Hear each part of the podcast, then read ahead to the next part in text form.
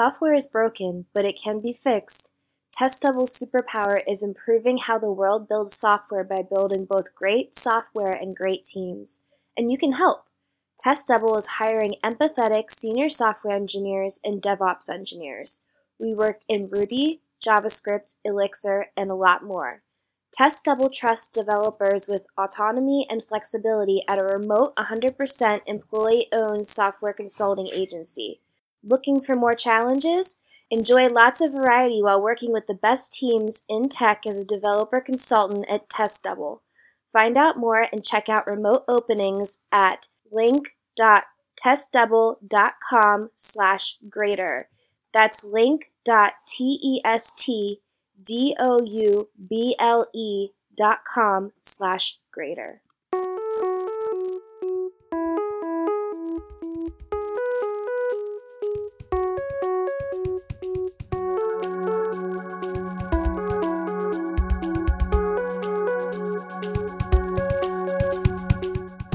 And welcome to episode 256 of Greater Than Code, a nice round number.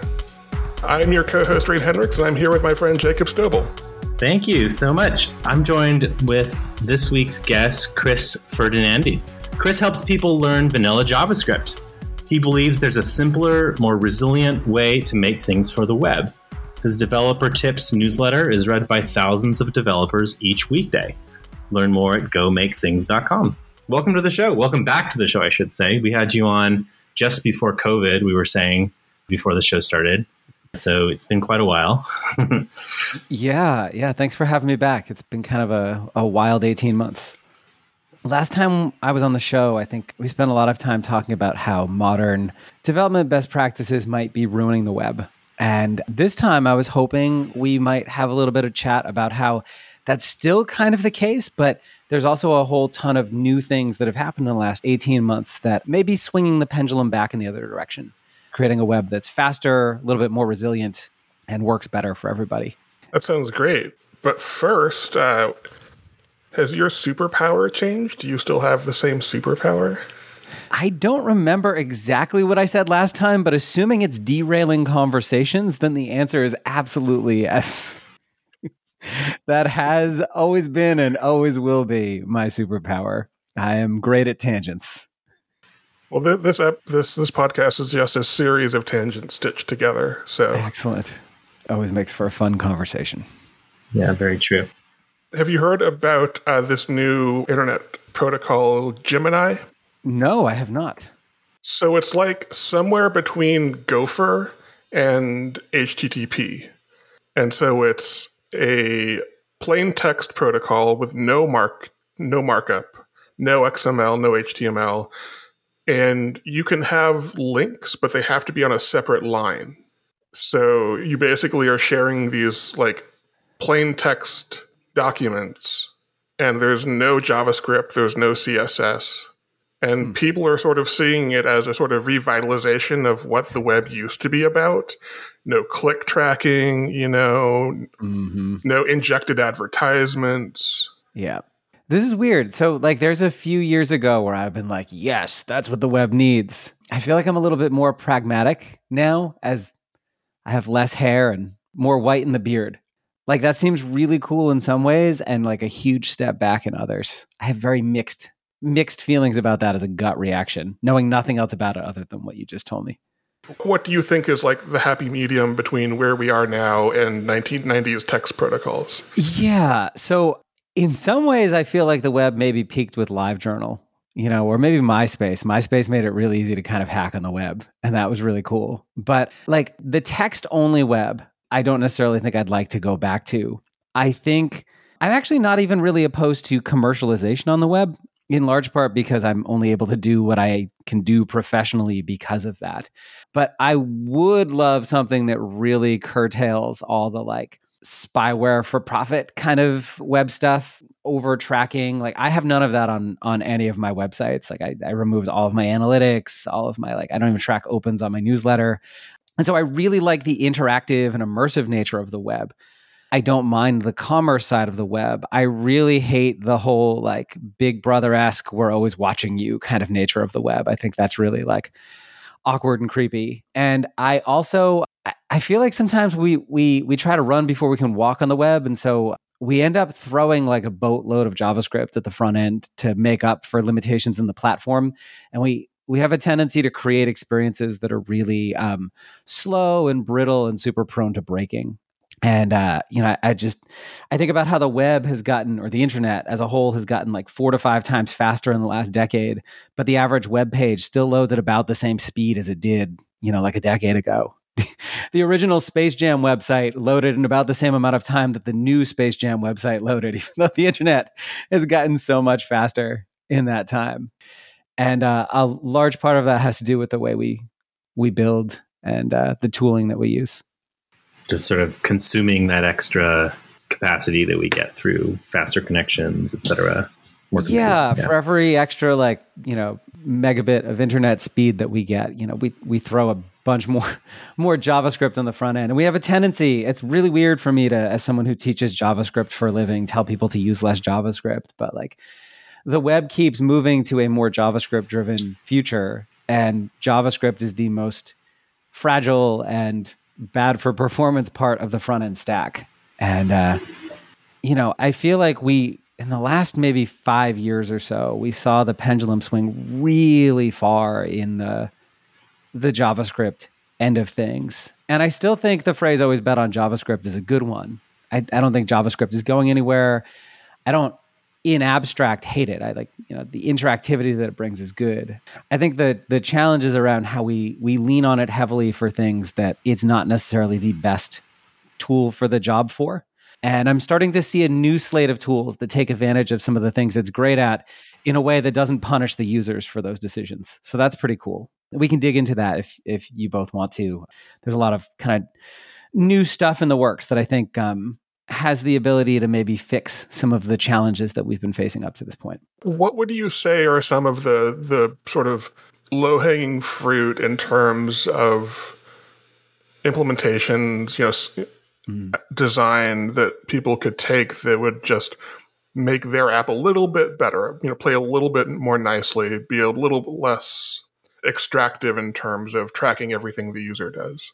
Yeah. So, I, one of the weirdest things that I've just encountered on the web, there's a certain subset of a lot of times it's e-commerce kind of vendors, sometimes it's SaaS, but they're loading like eight different tracking and analytics scripts on a single page through all sorts of different vendors, you know, so they'll load like Google Analytics, Salesforce, and you know, like three or four other kind of vendors that all do some version of the same thing, tracking what you click on and where you go next. And the impression I've gotten from talking to folks is that this is a byproduct of um, having a bunch of different internal departments that all want access to data and no one wanting to be like this is the tool, tool we're using. And so they all just kind of chuck it in there.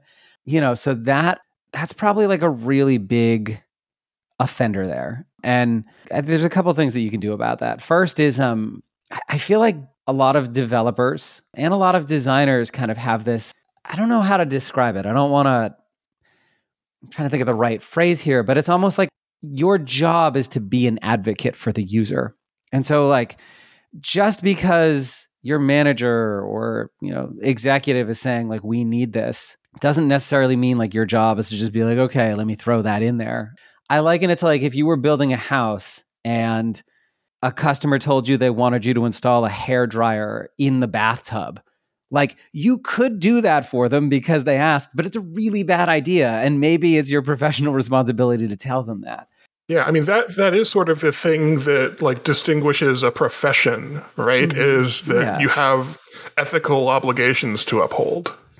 And this is where I think you get into like the the pro and con of the web being an industry that you can get into without professional certifications and trainings. It's like anybody can do it, but there's also not necessarily, you know, that that same level of like there's no certification board that's like you're going to lose your certification if you do these things that are harmful you know, and for most of us, for a lot of what we do, like the side effect of having eight tracking scripts on a website is not, you know, like life threatening. But depending on the type of site that you offer and the services that you you provide, it can be. Like I think a lot of people kind of get taken a little aback by that. But I've heard multiple stories in the last few years about utility companies, you know, electricity, gas, whatever, where utilities get knocked out in a really bad storm. And so people are relying on their smartphones, on 3G, and they live in areas where connectivity is not particularly great.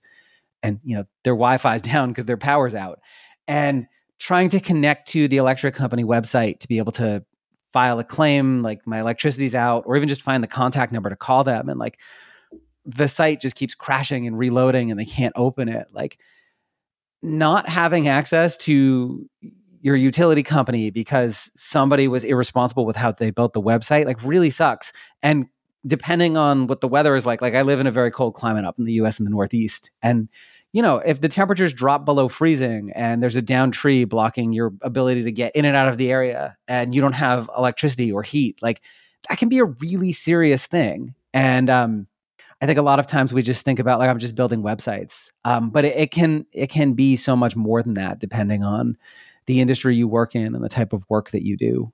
Yeah. So the whole, um, you know, there's no equivalent of you're going to get disbarred if you do these bad things. Like there's just there isn't that for our profession, um, which can be no, a good thing, but it's also there's no equivalent thing. of like the city code that's you know 2,000 mm-hmm. pages long, but also means that you can't build a bathroom that electrocutes people and you can't put asbestos in the walls, you know. And the like the counter argument is that mm-hmm. regulations are onerous and they stifle innovation, right? Mm-hmm. But and they can. do you want innovation in less safe ways to build houses? Like, is that what we're looking for?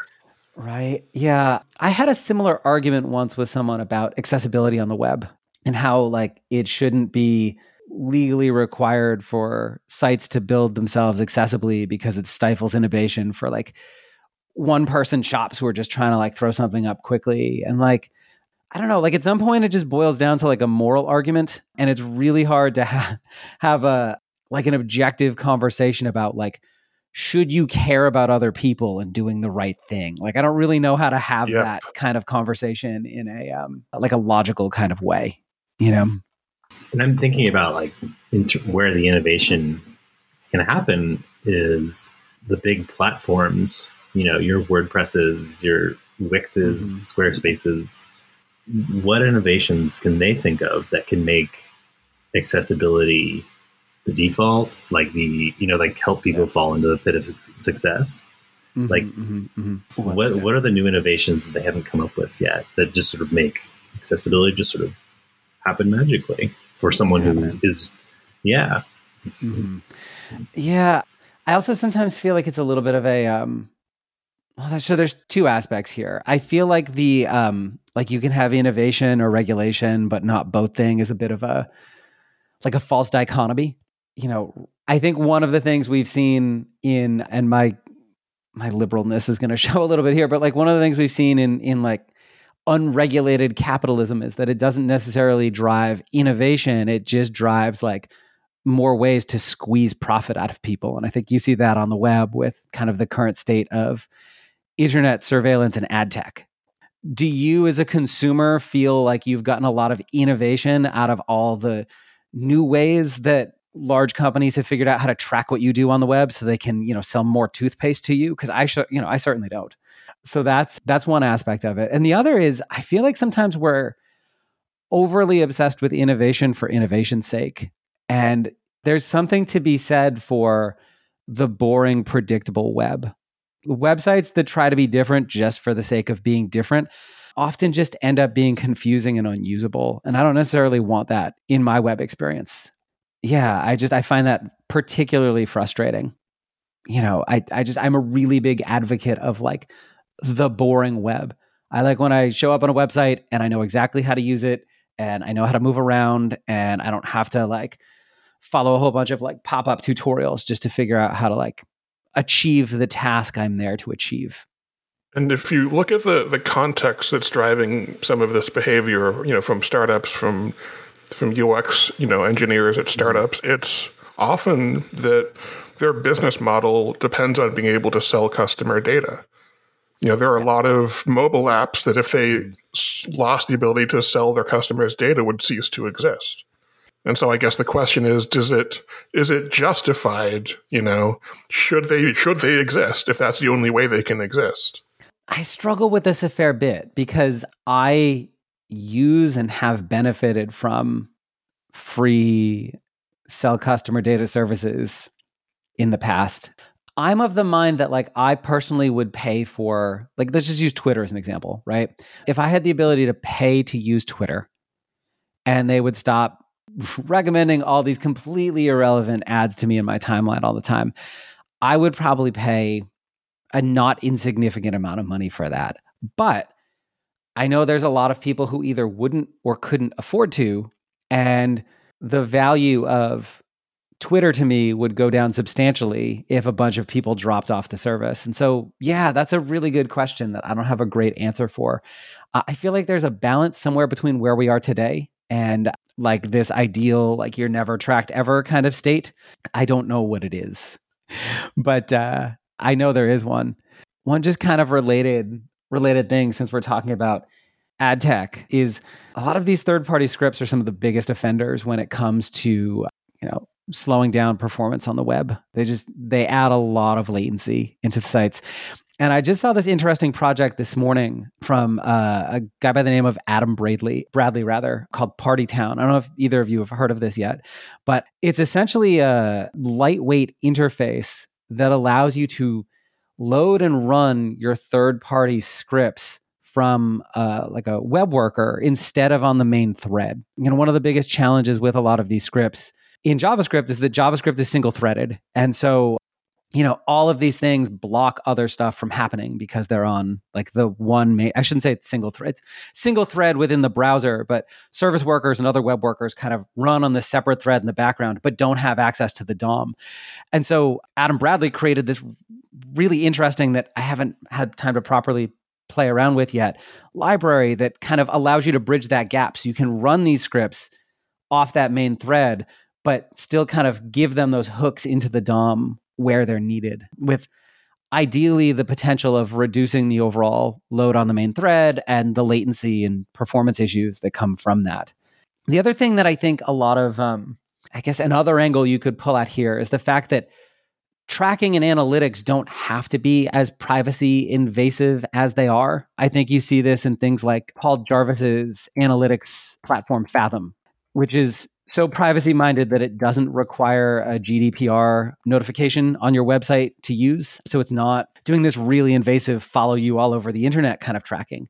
Naturally doing that dramatically reduces its that data's value for like advertisers, but if you're looking to use that data for you as a business, it still gets you the kind of information you need without sacrificing your users' privacy. You know, so it'll tell you things like what pages people are looking at and, you know, how frequently certain things on your site convert without, you know, you needing to know that after leaving your site, John Smith, you know, went to Colgate and bought a tube of toothpaste and then went to Amazon and bought a new kayak and like all that kind of stuff.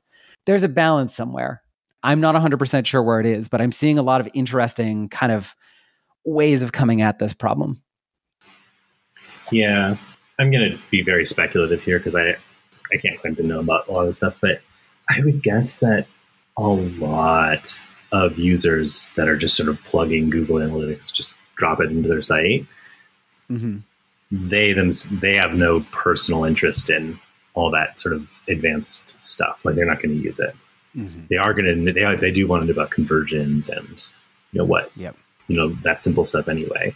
And really, they're just you know funneling more data to Google.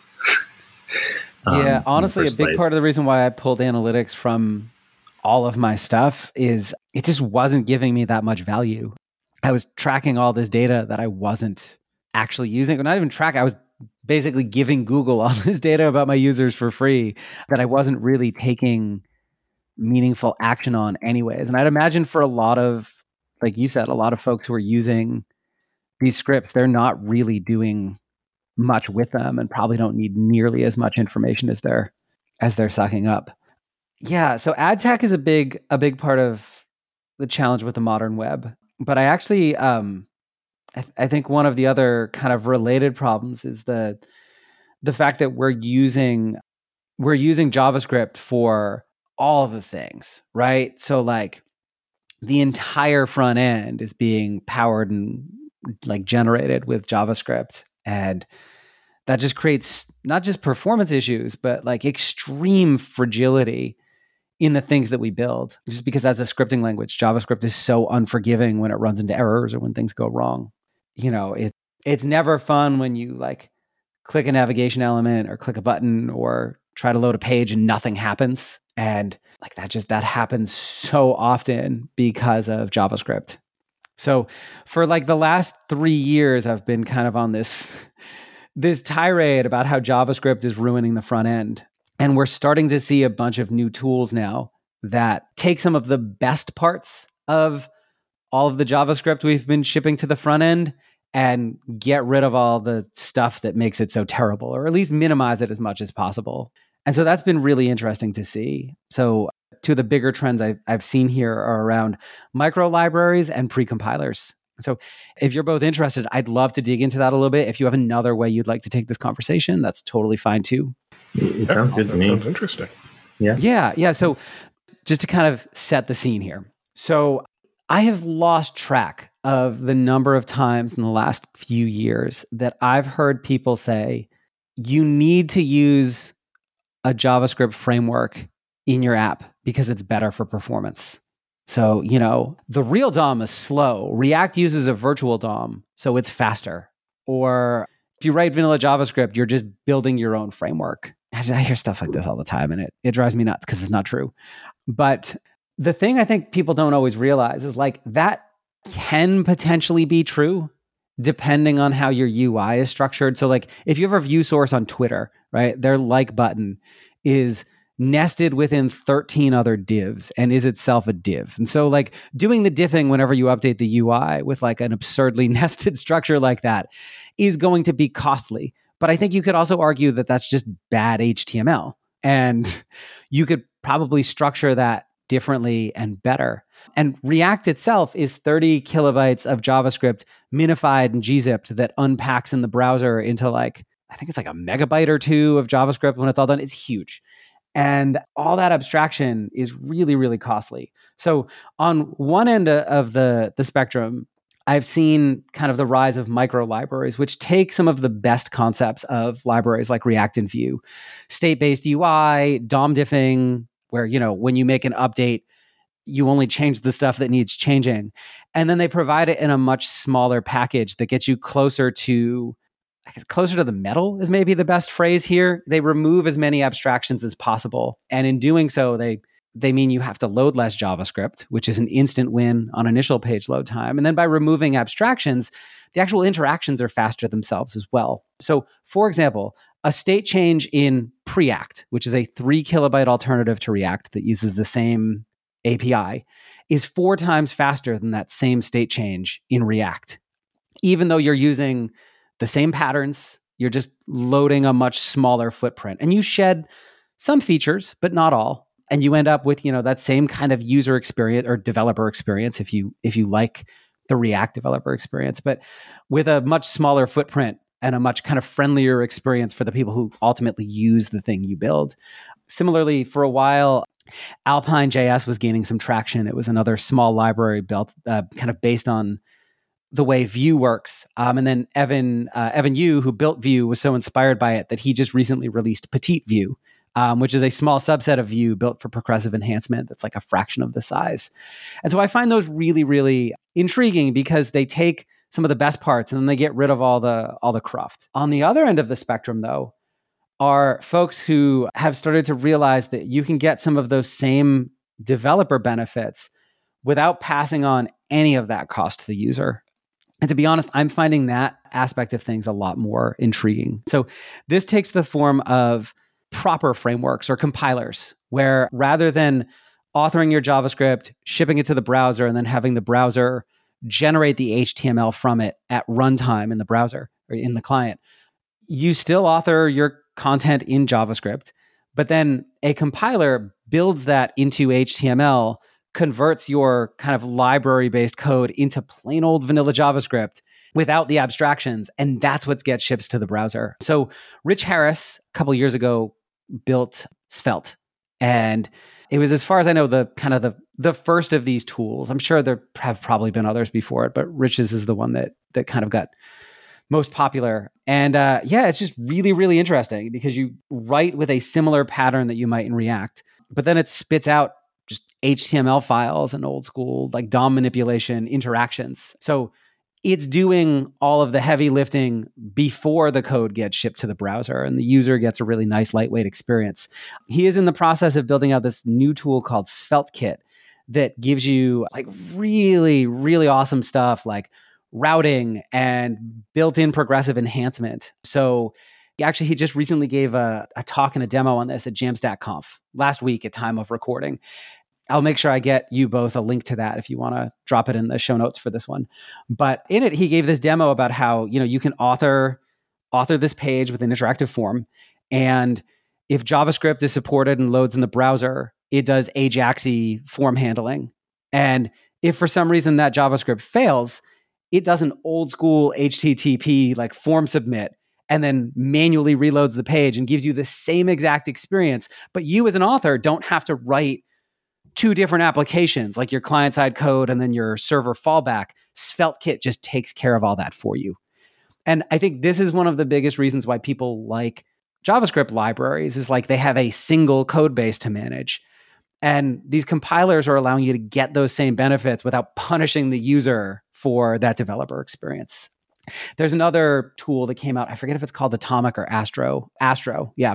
Similar kind of thing, slightly different angle. This one allows you to take all of your favorite client side library components and mash them together. And then it spits out pre rendered HTML and like removes as much of the JavaScript as possible. So, like, you could use a drop down menu component from React and a card component from Vue and some Svelte files that you started working on and this will kind of mash them all up together for you and spit out like a ton of really small code. Jason Lengstorf, whose name I almost certainly butchered, and Jason, I'm very sorry, uh, over at Netlify, um, recently tried this on a Next.js project of his. And the resulting build actually had 90% less client side JavaScript in it and decreased the page load time by 30%, even though it used almost all of the same project code. It just, you know, produced a much smaller, faster kind of front end thing with the same developer experience. And so these are the kinds of things that I get really excited about because I'm seeing us like taking everything that we've learned from the five, last five or 10 years and um, finally starting to swing the other direction with tooling that doesn't harm the users and will hopefully start to unbreak the web a little bit. So the analogy I use to try to understand this is basically frameworks like React install a runtime into your browser. Mm-hmm. Uh, you know, just like Ruby installs a, a, runtime, you're not just compiling down to C calls. You know, you're compiling to C calls, but those C calls are a framework of runtime that you know is quite large and, and quite feature rich, right? Mm-hmm. And maybe like the most direct example is in Rust. If you compile with no standard and you don't have a runtime, you're somewhat limited in what you can do now, but you're getting as close to the metal as possible. Mm-hmm, mm-hmm. Yeah, that's a good analogy. I like that. Yeah, that's a good way to describe Safely. it. really are. Yeah, I like that. The, the, the, I think the analogy goes further, and correct me if I'm wrong, but Rust gives you all that memory safety you wouldn't get with like C, and Svelte is doing the same thing with can we call it DOM safety? that you know, you know, it's going to help you not make the common errors that you would often get with state manipulation. Mm-hmm. Yeah, for sure. Yeah, and it really, um, you know, it has the potential to to just save you from this situation that happens where the JavaScript breaks and then the whole app falls apart. You know, the less you can rely on that, the better. And it's not that you can't still ship that like nice enhanced experience to your users if they can tolerate it but you end up with something that's a lot more resilient, which is not just better for them, but it's it's better for you. I've just lost track of how many things I haven't, you know, I just I haven't purchased because I couldn't get the site to work in these JavaScript heavy apps or like even there's been one or two occasions where my wife has run into an issue on like a web app she's been trying to use and I've opened up DevTools, found the error, gone into the JavaScript code, fixed the error live and then like she's been able to continue and you know like should I file that with their dev team and like send them a bill for fixing it? Or like yeah it's just JavaScript is so unforgiving in the browser. And having tools that provide more like fallbacks and safety nets around that is definitely a good thing. Maybe the other thing is that the the runtime starts to take on a whole bunch of responsibilities. Like you just start to pack it full of features. So, like in Rust, uh, the runtime does everything from Stack Overflow protection to processing command line arguments. Mm-hmm. I don't know Rust that well, so I don't have a really good comment on that. But or I can't necessarily make an analogy between that and JavaScript, but that sounds like a good thing.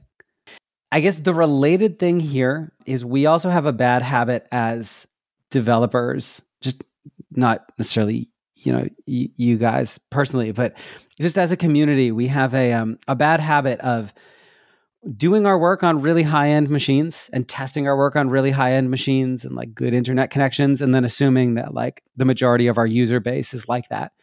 And um, you know, I think React works perfectly fine on a modern modern smartphone or modern computer and a really good internet connection. But so many of the people who use the things we build don't have either of those things or have one but not the other. And the house of cards really, excuse me, really starts to fall apart in those situations. Things become really slow, really buggy, really fast. And uh, this is again where we kind of get into the whole like, there's no professional standards board that says like your site has to you know has to load this fast on this type of internet connection like there's no you know threshold mandating or fault tolerance testing or anything like that, like you might have with a the electrical panel in your house or anything like that. And you know, maybe there should be. I don't know. And now we want to take a quick time out to recognize one of our sponsors, Kaspersky Labs. Rarely does a day pass where a ransomware attack, data breach, or state sponsored espionage hits the news. It's hard to keep up or know if you're protected. Don't worry, Kaspersky's got you covered. Each week, their team discusses the latest news and trends that you may have missed during the week on the Transatlantic Cable podcast, mixing in humor, facts, and experts from around the world. The Transatlantic Cable podcast can be found on Apple Podcasts and Spotify. Go check it out. I was reading something interesting, so I haven't tried it, but I guess it's called HTMX, which are you, are you familiar with it? You are the second person to mention that to me, and I have not played around with it myself but I heard just a little bit about it. So I'd love to I'd love to hear your take on it. We might know about the same, but it, what it looks like is it's coming from the other side, which is saying like you as a developer should really you're just gonna you're just gonna author markup, mm-hmm. and from your perspective, you don't know if the browser's native capability is going to handle it, or if there's going to be JavaScript that's going to look at a certain attribute and handle it for you. You just want to handle markup, and I, I just think that's a really interesting take because it sort of gets developers back into the mindset of markup first. You know, you brought up another good point that I totally forgot to mention. So, one of the things that I think we're starting to see is, and we saw this with jQuery too. So it's I call it paving of the cow path, and I by no means coined that term. I'm, I'm sure you're both heard it before. But so when jQuery came about, there was no good way to get elements by classes. Looping through things was really hard. Like everything, everything about JavaScript kind of sucked. And jQuery really like showed the developer community what a good API around working with the DOM could look like. And it took a long time, but eventually like the browser's standards bodies incorporated a lot of that into what we get out of the platform. And so like the reason query selector and query selector all exist today and the array for each method and like all of these awesome like ways for interacting with the DOM, the class list API. The only reason any of that stuff exists is because John Resig and the jQuery team showed us a better way and kind of paved those cow paths. And I as much as kind of the massive popularity of state based UI libraries bugs me because I think they're overused, just like jQuery was probably overused in its day. They have really kind of, in many ways, paved the cow path for what a better browser native system could be. And one of the trends I'd like to see more of is to what you were just talking about, Jacob. HTML doing more of the work and JavaScript doing less of it. I think a, a really good model for this is in the details and summary elements, which allow you to create a browser native show and hide disclosure component without any JavaScript at all. It's just entirely HTML. You click it, it shows the thing. You click it again, it hides the thing. It's accessible out of the box. If the browser doesn't support it, it's progressively enhanced. You get the full text. Beautiful. I want that for everything. I want that for tabs. I want that for carousels. I want that for image galleries and just any sort of interactive component. Like, I want that. And the really nice thing about details and summary, like where I feel they really nailed it, is it's stylable. So if you want it to look different, if you want the expand and collapse icon to be styled differently, you can do that. If you want to animate it in, you can do that. Like you can add CSS to make it look the way you want. And if you want to enhance it with some JavaScript, it also exposes a custom JavaScript event that you can hook into and build on top of, but you don't need to. And one of, I think, the biggest boons of JavaScript libraries is the ability to add interactive components, complex interactive components with ease. I feel like for a lot of developer teams, that's a real draw for them. They don't have to figure out how to redesign, you know, like an accordion because there's a component for that. And that has the real benefit of like adding more accessibility to the web too. But you know, it would be really cool if the platform just did that for you and we didn't have to kind of reinvent the wheel. But this is where I feel like a lot of um a lot of these libraries are kind of paving the cow paths and hopefully at some point the platform will catch up and we'll have some of this stuff just baked right in.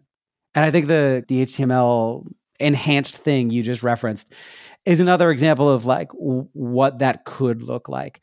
I think from what I've gathered from it, it's still kind of a runs in the browser type tool, but it allows you to just focus on running HTML. I could be wrong. It could be a compiler. But I, yeah, I just really want that stuff kind of like out of the box in the browser without me having to think about it. I'm also a lazy developer though, so that's that's part of it. Yeah. me too. feel like the sort of two trillion dollar elephant in the room here is that the browser everyone's using is made by Google. Yeah, and that used to not be the case, right? Like we've just we've lost a lot of rendering engines in the last 3 or 4 years. You can do your part by not using Chrome. I'm not saying you should use Firefox. I'm on Edge. Uh, a lot of people like Brave. I have very mixed feelings about that one for a variety of reasons. But yeah, no, that is true. Chrome is like what, 70 or 80% of the market at this point? Yeah. So that just from like a kind of a tracking and data absorption perspective is not not great. One kind of interesting argument I've heard in the past is that it's not necessarily bad if there's only one rendering engine on the web and browsers are competing on different features. Like imagine a world where you didn't have to worry about which APIs are supported by which browser. We're pretty close at this point. but, you know, I'm thinking back to when Firefox had more kind of popularity and Edge was still running on its own operating system and they were always just like a little bit out of sync. It would be awesome if the entire web ran on a single rendering engine and features were layered on top of that. Like I think there is potentially an argument for that being a good thing. I think the real problem is that that rendering engine is controlled by Google.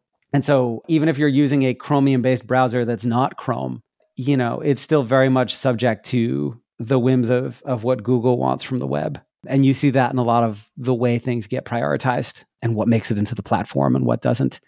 And they have a nasty habit of um, if they can't get the rest of the folks in the standards board on board, they just kind of like plow ahead with it anyways, and then users like start using it, and then everybody kind of either follow suit or riots happen. So that is an elephant in the room, and I don't really have a good way to reconcile that. Kind of sucks.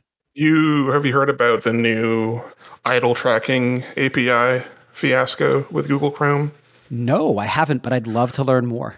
So, like this was in the news a couple weeks ago. So this is pretty fresh, but Google is basically introducing a new API to Chrome that that detects when the users are idle.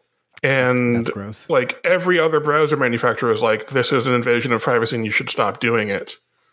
Meanwhile, Google is also like, you know, web tracking is out of control and has resulted in an erosion of trust. And they say that out of one side of their mouth. And out of the other mm-hmm. side, they introduce this idle tracking API that, for example, malicious sites could use to determine when it's okay to use your CPU to, to mine Bitcoin. I'm just I'm thinking about how they recently insisted that alert had to be deprecated because it's bad for user like security and now I'm hearing about this and it just really doesn't like I have a tough time reconciling the like what we say what we do kind of aspect. Yeah, that's gross. And uh yeah, that really sucks. I wish Firefox had like maintained more of its market dominance. That would have been nice. Or if the W3C managed the rendering engine so that, you know, browser vendors like weren't kind of controlling that. Yeah, this is all really um it's a little bit disheartening. I don't have a really great solution for this kind of stuff. I'm by no means smart enough for that, but for some reason it seems really really hard to get a new browser engine in the market as evidenced by the fact that even big corporations who have tried it eventually just give up and fold and switch over to Chromium. And I'm not enough of a computer science expert to really understand why that is, but I can imagine it's very hard, especially as the platform gets more complicated. Yeah, I mean, and there's also vendor lock in. So, like on iOS, every browser is secretly WebKit Mm-hmm. under the hood because they literally aren't allowed to ship their own browser implementations. Right. Yeah. That one's always really fun. That one catches people by surprise. You're running Chrome, but you're actually running Safari under the hood. I think Um, for a while, for a while, Mozilla ex- wouldn't make an iOS app because they wanted they didn't want people to think that they were getting everything you associate with Mozilla's values when you download it. Mm-hmm. I think I mean they have one now, and I think it's because they are able to do certain privacy features, even if they can't do all of them. But yeah, that's an interesting debate. Yeah. So, you know, you could imagine a version of HTML that removes a whole bunch of features that makes it harder to track people, that makes it harder to implement sort of extractive, you know, hidden stuff. Mhm. The problem is there's no way to enforce that a certain site is using that subset. That would have to be done at the browser level, right? Mhm. And Google has no incentive to ever make that possible. Oh, man. I'm thinking now about the web we lost. Yeah. That was actually one of the motivations for Gemini to not try to mess with HT, with HTML is, you know, look, we can specify this restrictive subset of HTML that meets our needs, but there's no way to guarantee that any particular site you access is actually well behaving. Mm-hmm. So they came up with an entirely new protocol so that they could enforce, you know, very strict rules about what a site can do. would that mean end users have to type in Gemini colon slash slash explicitly? Yeah, so, yeah. So there is a um, is that called the protocol part of the URL? I think so. So there is a Gemini colon slash slash protocol. Is it scheme scheme? Anyway, there is that, and it has its own protocol definition. One of the goals of the protocol is to be simple enough that you could implement it in about hundred lines, and keep it all in your head. That's pretty wild. I'm on the Project Gemini website right now, and this is very old school. Oh, and it uses the details and summary element. That's basically uh, like an HTML proxy for an actual Gemini page. But there's there's no CSS, there's no JavaScript, there are no headers. Aside from the one header that you use to make the request, there are no headers. So you can't insert anything in headers, you know. There's no user agent. Let's see, does this load? No, this doesn't load. I wonder if there's any browsers that have actually incorporated this or that allow you to like No, but there are like a hundred different clients that have been implemented in like every language imaginable. Ooh, I am noticing that it uses like a markdown esque kind of syntax. I'm looking at the advanced line types here where you use hashes for headings and asterisks for bulleted lists. And Yeah, but it doesn't allow uh, inline links, for example. Mhm. So you can always see like what the actual URL that you're going to follow is. Mhm. That's cool. Yeah, I um, so there is this sort of movement towards, you know, people are interested in moving away from the huge mess that is HTML, CSS, and JavaScript, right? For some people, I think, are mm-hmm. interested in this for privacy reasons. Some people, I think, are interested in this for like the same sort of, I think, motivation that brought you towards vanilla JavaScript, right? Which is, can't we just build sites that work better by not doing all this extra stuff? Yep. And um, they're separate, but they're also like very tightly linked, I think, where a lot of the privacy stuff is what causes a lot of the the issues that bother me about the way that the web works today. This is an interesting project. I candidly I'm not entirely sure this will ever like really catch on in a mainstream fashion. I think the genie is just like way too far out of the bottle, but it is interesting to think about like a a way the web could be different. Yeah, it's interesting because this is definitely fringe, right? But mm-hmm. fringes are where the interesting stuff happens. Mm-hmm. Yeah, I could see parts of this informing like what happens on the platform itself. The flip side here is I I also do kind of like some of the interactivity. Like I hate parallax and animation effects and all that, but I like being able to watch a video in a browser. I think that's pretty cool. And you know, there are advantages to single page applications to have that ex, you know user experience has some like I think real advantages over traditional you know hypermedia making a bunch of requests to new pages stateless. You know, yeah. basically we figured out how to re-implement a stateful thick client mm-hmm. right on top of on top of HTTP. Yeah, like being able to keep media playing as you navigate around those near instant page loads. Those are pretty sweet. Yeah, that's um man, you're making me really sad about like it's just where the web is today. I hadn't really like really sat on just how pervasive ad tech and like web surveillance are until this conversation. Yeah. It's just really And it's also like React is almost like a declaration that the REST manifesto was wrong. Mm. it's a bold claim. I mean, React is every you know the original REST documentation basically would make R- React style SPAs impossible. Mm-hmm.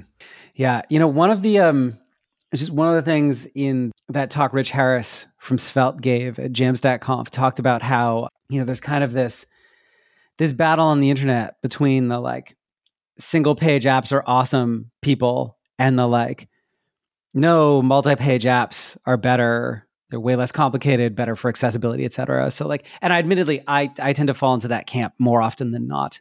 And he likened it to um, almost a bit of a false dichotomy where like they both have really good points and they both serve important functions. And, you know, sometimes one is the right tool for the job over the other. And so I absolutely have historically kind of maybe come down a little bit too hard on the like SPAs are always terrible, never use them kind of camp when they do sometimes have have good uses. But so his whole talk was about this new term that he was trying to get going called transitional apps, hashtag transitional apps, that took the best of both worlds and allowed you to kind of seamlessly move from when one to the other when appropriate without having to just kind of like choose out of the box like I'm going to build this or I'm going to build that. And I thought that was a really kind of interesting, interesting approach that I hope, I hope we see mature a little bit more over the next year or two, um, because I think it has a lot of teeth and could do a lot of good for the web. Yeah. Once again, uh, it's the boundary zone between these two things where where the interesting stuff happens, mm-hmm. right? So, like uh, HTMX is, is sort of a, I, I kind of think of them as like federated multi-page apps so you make a you know you might make multiple requests, but this one's just for this part of the mm-hmm. page, and this one's just for this part of the page. It's yeah. called micro front ends. Is a Ooh. term I've heard. So, so the, the main difference is the micro front ends are an SPA thing, and so you have different different sub sites rendering different parts of the page, but they each render their own SPA type thing. Okay. But, so, but what you have with like HTMX or like GitHub, this is for a long time was GitHub's style is I want to click this button, and when I click this button, it's going to make a request for a new HTML fragment, and then it's going to put this HTML fragment on the page. Mm-hmm. Tight coupling has its has value sometimes. And then you also have things like uh, Phoenix Live View, the Elixir framework, where it looks a lot like a single page app, but it's actually making tons of like server push updates. Mm-hmm. This reminds me a little bit of um, I know they they called it HTML over the wire, that like Hotwire thing that Basecamp came out with a year or two ago, and it's like also interesting. You know, Basecamp politics aside, you know where you build your old school monolithic multi-page app and then you kind of layer a light JavaScript client on top of it that simulates a single page app or progressively enhances in some ways into one. I was really, really intrigued by the idea. But the more I played around with it, the more it like it pulled in some of the best aspects of both, but also some of the worst aspects of both, and ended up being, in my opinion, this weird kind of like Franken project that did did neither one particularly well. I just didn't work for me. I'm sure for certain types types of projects it, it can be really useful. But yeah, this is I think the the takeaway for the show is that front end engineering is hard and there's a lot of trade-offs you have to make no matter what. And I love to sit in my ivory tower and postulate about this stuff while building really simple and really narrow apps that get by just fine as a multi-page vanilla JavaScript thing because they're not doing that much. So, speaking of uh, front end development is hard, there is a particular way in which front end development is becoming incredibly complex. And it is this movement away from client server models, away from uh, Shannon communication style. I make a request, you give me a response. I make a request, you give me a response. This sort of uh, serial communication, right? Mm-hmm to a form of, of communication that's called joint activity, which is where just everything's happening all at once. You know, I'm not making a request and waiting for a whole new page back. This part of the page is updating, this part of the page is updating. I'm typing over here. Just a whole bunch of stuff happening at the same time. Mm-hmm. And this is a paradigmatically different form of communication than request response. Hmm. Do you have an example of that? I'm having a really tough time like picturing what that looks like in my head.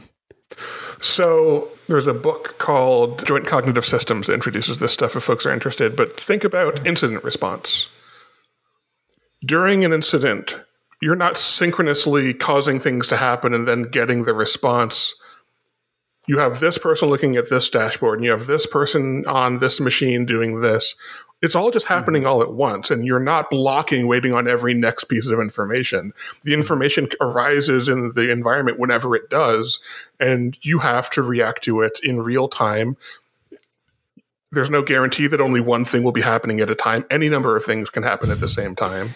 Yeah. it's basically completely non-blocking yeah. You know, several people are typing is actually a really good example. It's you you no longer have the expectation that you're in this synchronous serial mode of communication with a single other entity. Just mm-hmm. anything, you know, the the entire environment is changing in, in in whatever ways it needs to, and you have to respond to all of it. And so React apps are starting to become more like this, where you know the dashboards that you build today for that you use to respond to incidents are are like this you know, you've got 16 little widgets and they're all updating at the same time. Well, which one am I supposed to look at? Is that the one that shows me where the problem is, or is it this one? You know? this also kind of makes me wonder, not wonder, just think out loud.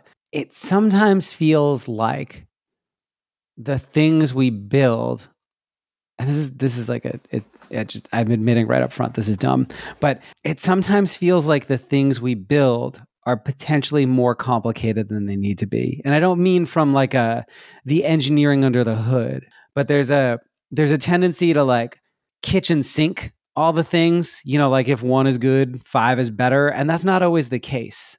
Uh, I think about, for example, Facebook, which has, you know, like eight different things built into it. And would each of those things be better if it was his own standalone application that had like a very narrow focus? Like potentially, you know? That's just a really kind of high level throwaway comment that I think someone could very easily pick apart and point out like all these examples of why it's stupid and wrong. But it also feels like if we didn't try and do this with everything we built, it would potentially alleviate a lot of the problems and challenges we have with all these like moving parts and complexity. Admittedly, just a random thought that popped into my head. So, you know, not very well developed in the slightest. So it, it seems like we've sort of organically moved into reflections, which is right on time. Yes, indeed. I think my reflection is I, I don't think it's a coincidence, Chris, that you're, like you said, interested in both vanilla JavaScript and in privacy, right? There's some, you know, we, we talked about it a little bit, but there's some deep connection between these two things, I think. Yeah, absolutely. Um, and I think that the solution to one might be found in the other one and potentially vice versa. You know, I think if we design like moving in the direction of vanilla JavaScript, I also think moves us in the naturally moves us in the direction of, of increased privacy. And yes, maybe potentially, maybe so.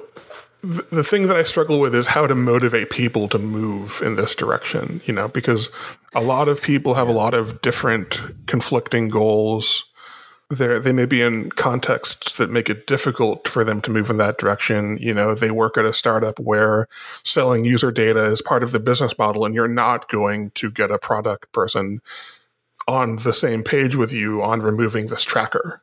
It's not going to happen, right? Where are the actual levers that that allow us to make you know to to make progress in these directions?